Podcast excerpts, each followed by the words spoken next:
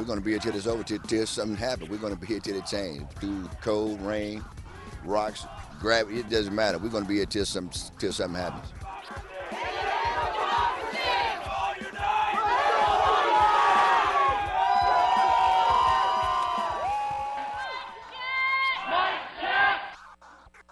Welcome to Mike Check Radio, the voice of Kansas City activism. I'm Mike Nichols, and in the studio today we have our three co hosts uh, Doug Greer. Hello. Kristen Chow. Hello. And uh, today, over in the corner with the camera, is uh, Carl Greer. Hello. Hey, and then uh, our our main guest, our our guest, our special guest of the night is Michael Liimatta, the co-founder and president of Connecting for Good, a non for profit organization that is bridging the, the digital divide here in Kansas City. Thank uh, you. I'm glad to be with you tonight. Oh, thank you for coming in. So, um, uh, usually we start off the show with a calendar of events, but I actually don't have any uh, upcoming events to talk about. So we're going to just uh, jump right into the main discussion uh, uh, with Michael here. And uh, so, why don't you tell us a little bit about Connecting for Good? What's the what's the mission? What's the goal of the organization? Well, Connecting for Good is really a very new organization. We celebrated our second anniversary on the 17th of November we were officially incorporated in the state of Kansas uh, November 17th, 2011. And really, the group started uh, with a bunch of geeks just thinking about how do we, you know, bridge the di- digital divide between nonprofit organizations and the corporate world. A lot of times, you know, you don't think about it, but the nonprofit world is as much as five or ten years behind the corporate world in terms of adoption of technology. So we actually created a series of seminars, and about that time, we heard the announcement that Google Fiber was going to be coming to Kansas City, and our first thought was, you know, this is a great opportunity to um, do more, and that is to help uh, low-income folks and others who aren't connected uh, to get on the internet. Okay, and uh, well, what are some of the bigger projects that you've done, like uh, creating connectivity in Kansas City?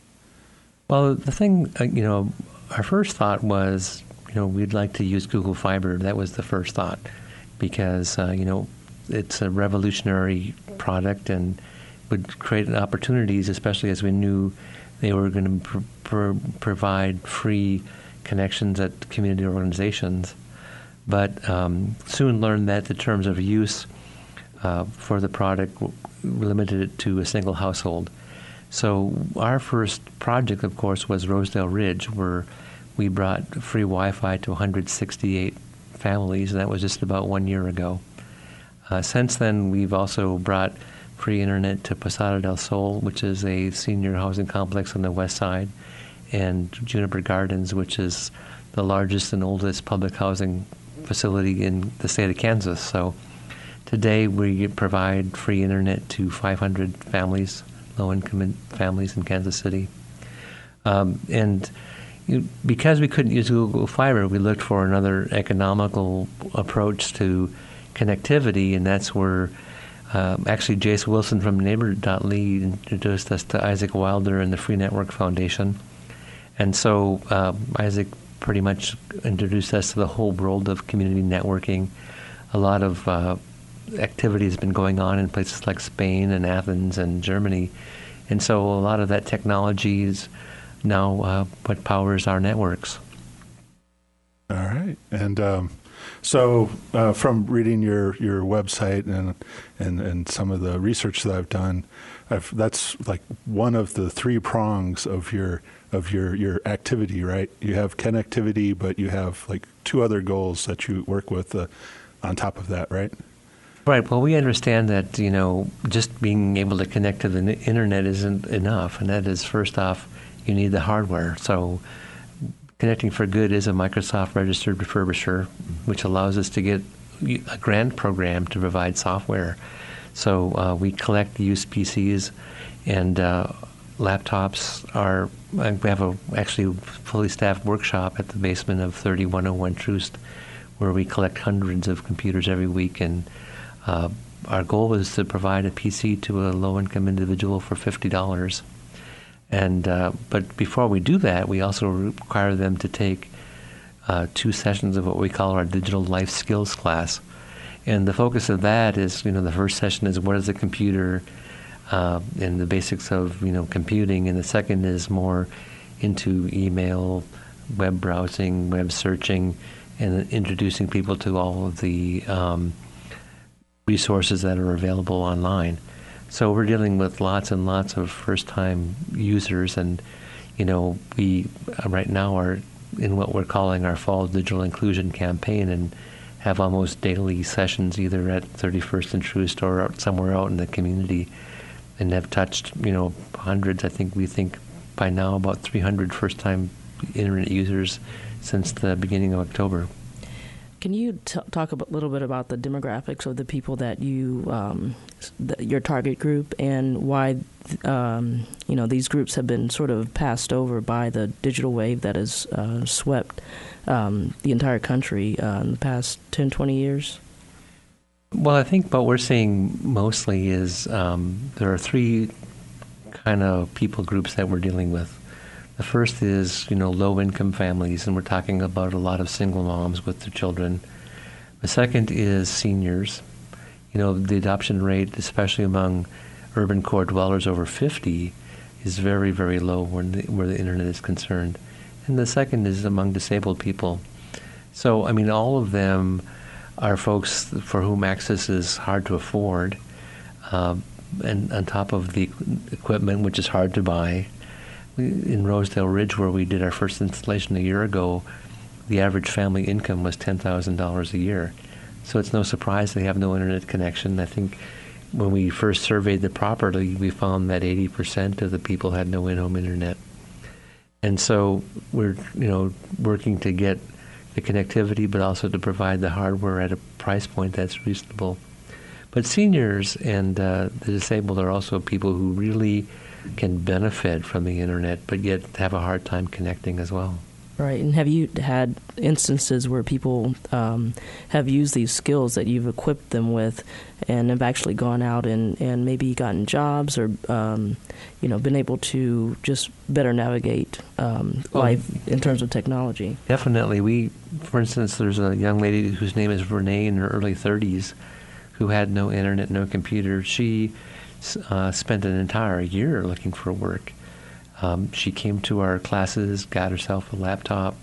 We helped her with her resume. In the first 30 days, she got two interviews and enrolled in online college. Yeah, that's great. We I have people who are just, um, you know, completing their GED for the first time in their 50s. I can't imagine even doing a job hunt without computer. I mean, Yeah. even my friends that are picking up like part-time jobs for the Christmas season, I mean, all of them Yeah. have to do an online application. It's all on computer. Even if you go into the shop, they'll usually tell you what's there and then say, you know, you got to go on the computer and, and, and do the applications on computer and just email it into them or, you know, go through their system. Well, I think it, you know one statistic that really troubles me, and this came you know from the school district, and that is seventy percent of the children in the Kansas City School District don't have internet at home. If you think of a place like you know Johnson County, where it's like over ninety percent of the children have internet at home, um, it's just alarming when you think of the difference in what you can do as far as you know schoolwork, research, job search. I mean, your world is so much smaller if you have no online access. Yeah. I mean, would you say, I would think now the internet has gotten to the point in our society that it's it's pretty much a necessity. Don't you don't you feel like it's almost kind of a I don't know how else to put it like a social right that everybody should at least have access to the internet? Yeah, well, we actually, you know, what power is connecting for good is our three core values. And the first is that we believe that internet connectivity equals opportunity. That suddenly, if you can place somebody with the technology and the understanding and the connection, the world opens up to unlimited possibilities. I mean, for instance, take a you know recycled PC that we're getting.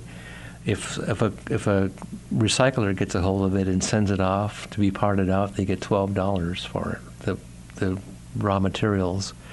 But if you take that same computer and put it in the hands of a kid in the projects, you might have the next Steve Jobs.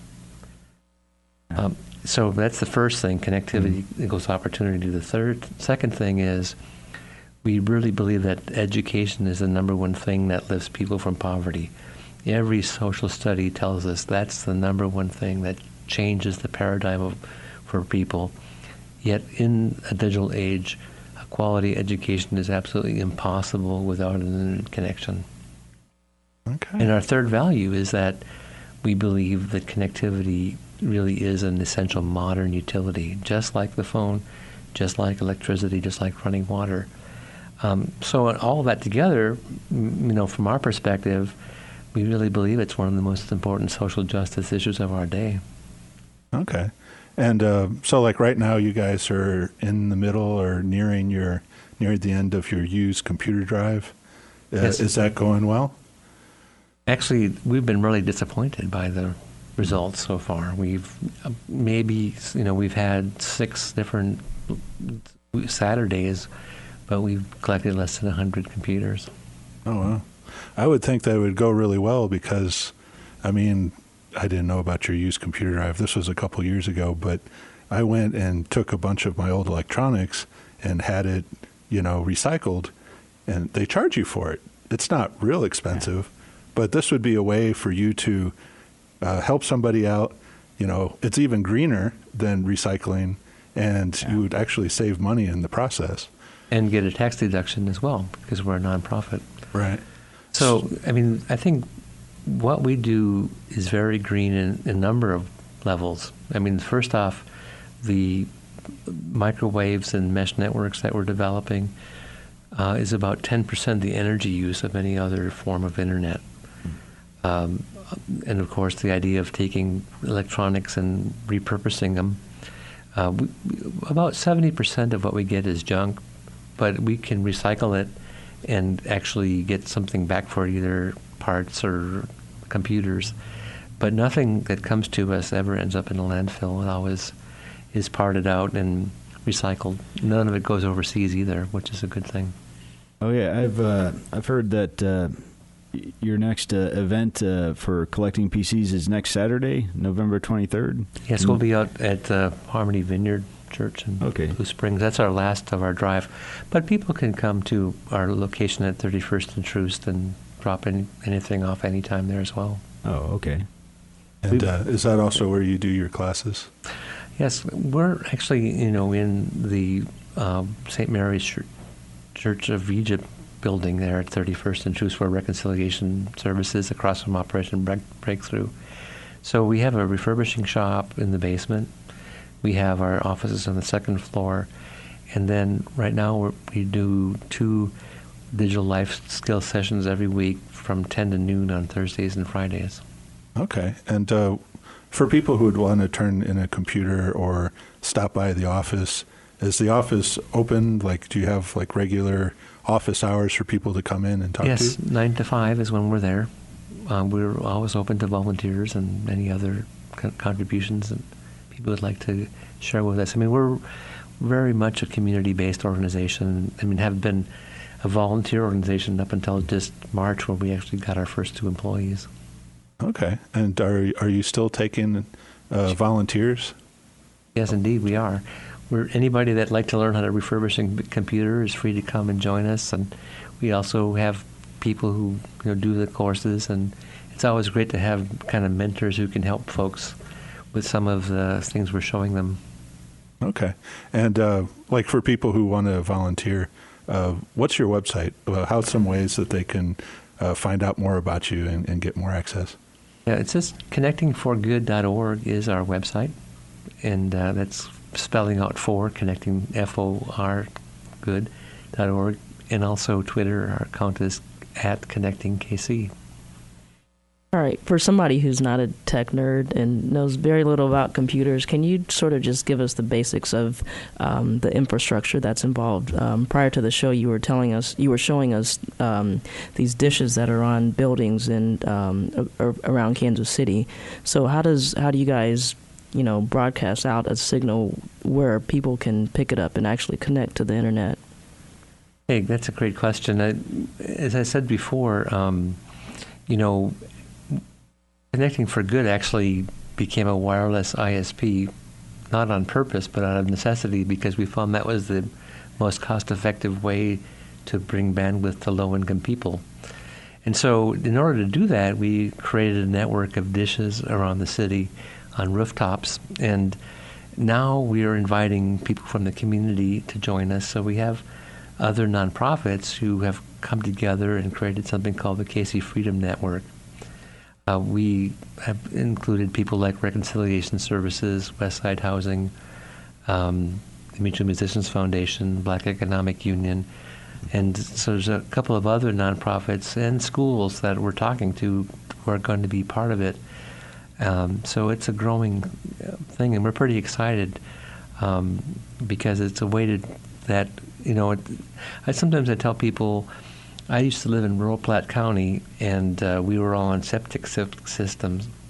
And a neighbor had this great idea, which was, you know, let, let's form a co-op and borrow some money so that we could put our homes connected to the main KC Missouri school uh, sewer system. So one guy volunteered to be the treasurer and send out the bills to the neighborhood, and we all took turns cleaning out the pump once a month. And so, you know, I, that's our an analogy for how we handle our sewer. But I think a lot of people don't realize that we can do the same thing with our internet.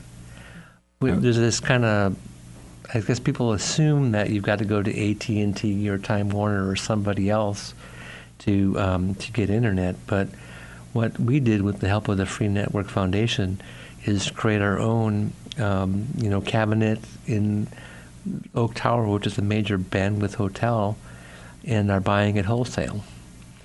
And so, um, basically, we're not trying to become, you know, the next Time Warner, but what we are doing is inviting community groups to say, you purchase some equipment, you purchase some dishes and some towers and we'll work with you to connect to our network. So, uh, uh, what kind of community um, nonprofits uh, do you would you want to uh, join the KC network, or are you looking for more? Or yes, we're we're open to folks who want to get on board with us. Um, we're not, um, you know, we're not being exclusive about it. Okay, so there's no criteria. I guess anyone who wants to have more public internet available to bridge the digital divide would be welcome.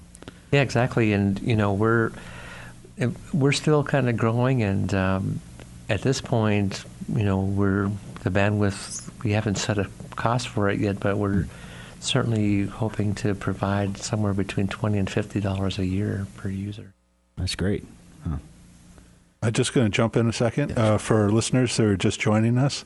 Uh, this is uh, Mike Check Radio, and we are talking with the co founder and president of Connecting for Good, Michael Liimatta. So uh, go ahead and ask uh, any other questions you got. Okay, actually, I wanted to ask. Uh, um, so uh, maybe just to finish my thoughts. Sure. So we're creating what I would call a bandwidth co op in Kansas yeah. City. And we've that same model has been used, you know, for bulk buying of food and other things. And so we're saying, why not do it bandwidth the same way? Yeah, that's a, a wonderful concept. And uh, if you wanted to get involved in in helping with uh, refurbishing the, the, these, or even working on the, the deploying the network, uh, what would be the best way to go about that? Just get to go to connectingforgood.org, go to contact us, and tell us you're interested. Great. All right. Uh, one of the things that I saw in the paper uh, earlier this year was the um, it was called the Kansas City uh, Digital Inclusion Fund, and I think it's the first fund or grant that's opened up in Kansas City uh, ever for this sort of thing. Uh, do you have any uh, thoughts on, on this? Uh, or, or, do you have high hopes for this bringing in uh, more organizations or helping you uh, achieve some of your goals? I think it's a great idea. we just received a grant for thirty-five thousand dollars from the Digital Inclusion Fund, great. and so we'll um, we're going to really look at using it to provide more computer hardware. That's our focus. Um, what we're finding is about seventy percent of uh, what's donated to us is not usable. So we're going to use some of that money to go out into the brokerage arena and get buy things in bulk, you know, 100 or 200 laptops at a time, where we think we'll be able to get a good price. All right. And um, uh, before we were talking in the in the green room, you were talking about you have a, I guess it was a, a like a mobile learning center. Can you tell us a little bit about that? Yes, well, you know, we were the beneficiaries of a donation of 20 Chromebooks from Google Fiber. And uh, so it's our mobile computing lab. We've actually been taking it around the, the city. So any place where, you know, there's uh, bandwidth available, in some cases we actually brought our own, we could set up a learning laboratory where we can teach our digital life skills classes. Okay. And um, oh, you were talking about your digital lifestyle skills or life skills classes. Yeah. Um, uh, do you have more going on in November and December? Are those all at your office, or is there different places that you're going to be hitting with your with your mobile unit? Yeah, well, right now we are look, scaling back. We've had a tremendous push here in October and November where we've had a training session almost every weekday for the entire month of October and November. So we're going to go back to focusing on our two classes, give our staff a rest, and then also working really hard to open a digital inclusion center at Third and Quindaro. We have been working with the Kansas City, Missouri, or Kansas City, Kansas Housing Authority to create a center, a training center there, which we will open in December. Okay. It's a, we've already set up a bank of 15 computers and are beginning a curriculum and lining up the people to help us. You know, Juniper Gardens has over 300 families, but we're also looking at that whole area of Third and Quindaro. Uh, one of the things we've talked about is working with KC Healthy Kids to do a virtual grocery store there. Since it's a food desert and so many people don't have vehicles, we're looking at working a thing out where people can come in from the housing project in the community to order their groceries and have them delivered to that spot. Well, I think it's a great thing you guys are doing, and I, I totally agree that it's a social justice issue, and um, you know, um, broadening access to technology. Um, have you gotten any support from any of the local governments? Um, what's your relationship with that, with with them, either of them? I guess there's different ways you can couch support. A pat on the head and says that's a nice thing you're doing. I guess we've got a lot of that, um, but financially not. Does the city government feel that this is not a pressing issue, that it's more of somebody's opinion or just lifestyle choice not to have internet connection? It's not high on their radar, I guess. I, it's hard for me to make a definitive judgment on that. Right. I mean, I think everybody says, you know, the digital divide's a terrible thing. Everybody thinks somebody should do something about it. Um, we, I guess we didn't wait for anybody else to do. We decided to do it ourselves, and I mean, we're following a pretty much a classic entrepreneurial model of bootstrapping. We're, you know, we started off the whole project that Rosedale was a volunteer effort. The way we did it actually was, um, you know, cost us about thousand dollars to bring the internet to 168 families there, all through volunteer work, and um, you know, we got a really nice grant. Uh, to do the uh, build at Juniper Gardens from One Economy.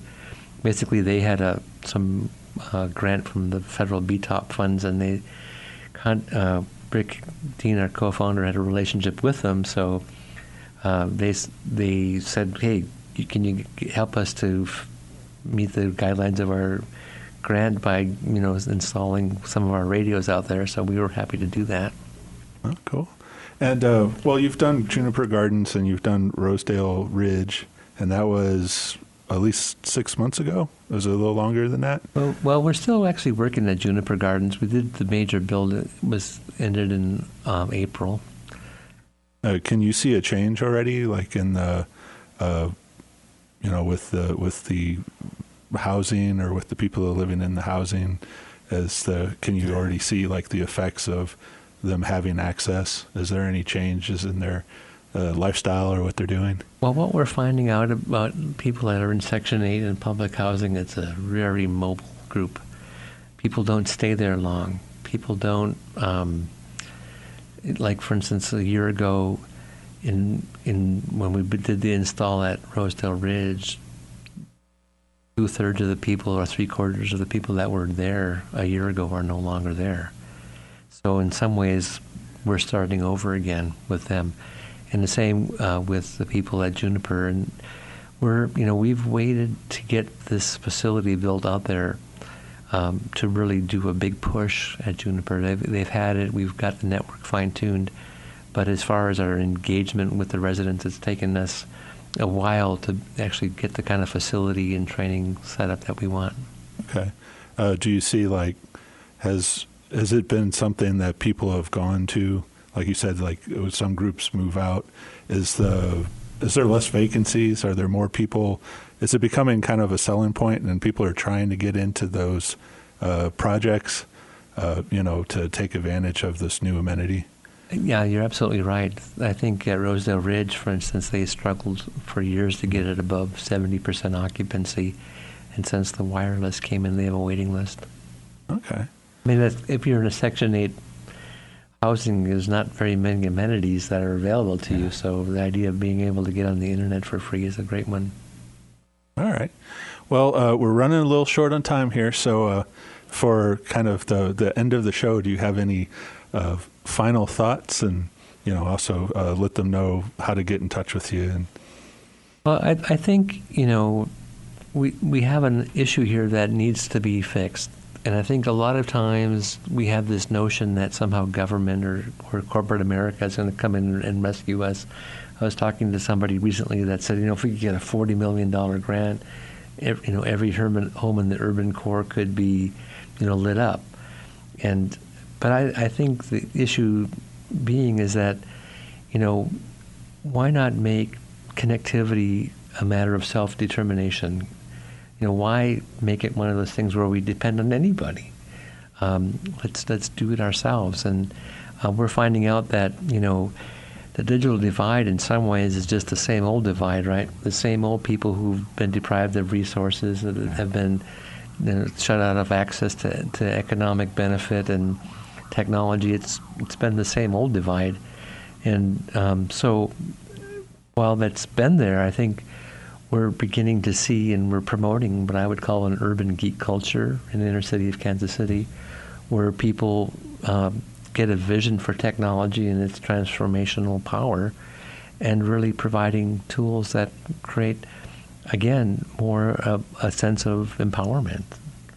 I think too oftentimes when you think of nonprofits and you think of doing something as a nonprofit, sometimes you think of you know doing it as a handout, a freebie, and that's why you know we're not giving stuff away. We we want to at least get people's buy-in by saying, you know, I will do two classes, and some people are paying for their fifty dollar computers five dollars a month. Just, but we want to make sure that there's that buy-in and that ownership so instead of just lighting up, you know, a neighborhood, let's say let's get you all involved, and teenagers to seniors, and let's make a network here right on your block, and you can all be a part of it. All right, sounds good. And if you want to find out more about Connecting for Good online, the website is connectingforgood.org. Right. And their office is down at 3101 Troost. Yes, great. Well, thank you so much of, for having me here. Yeah, and at, yeah, uh, thank you. 9 to 5, Monday through Friday. Right. Sounds good. And thank you for coming on. This has been Mike Check Radio, and uh, stay tuned. Coming up next is Counterspin. Going to be here till it's over, till, till something happens. We're going to be here till it changes. Through cold, rain, rocks, gravity, it doesn't matter. We're going to be here till, some, till something happens.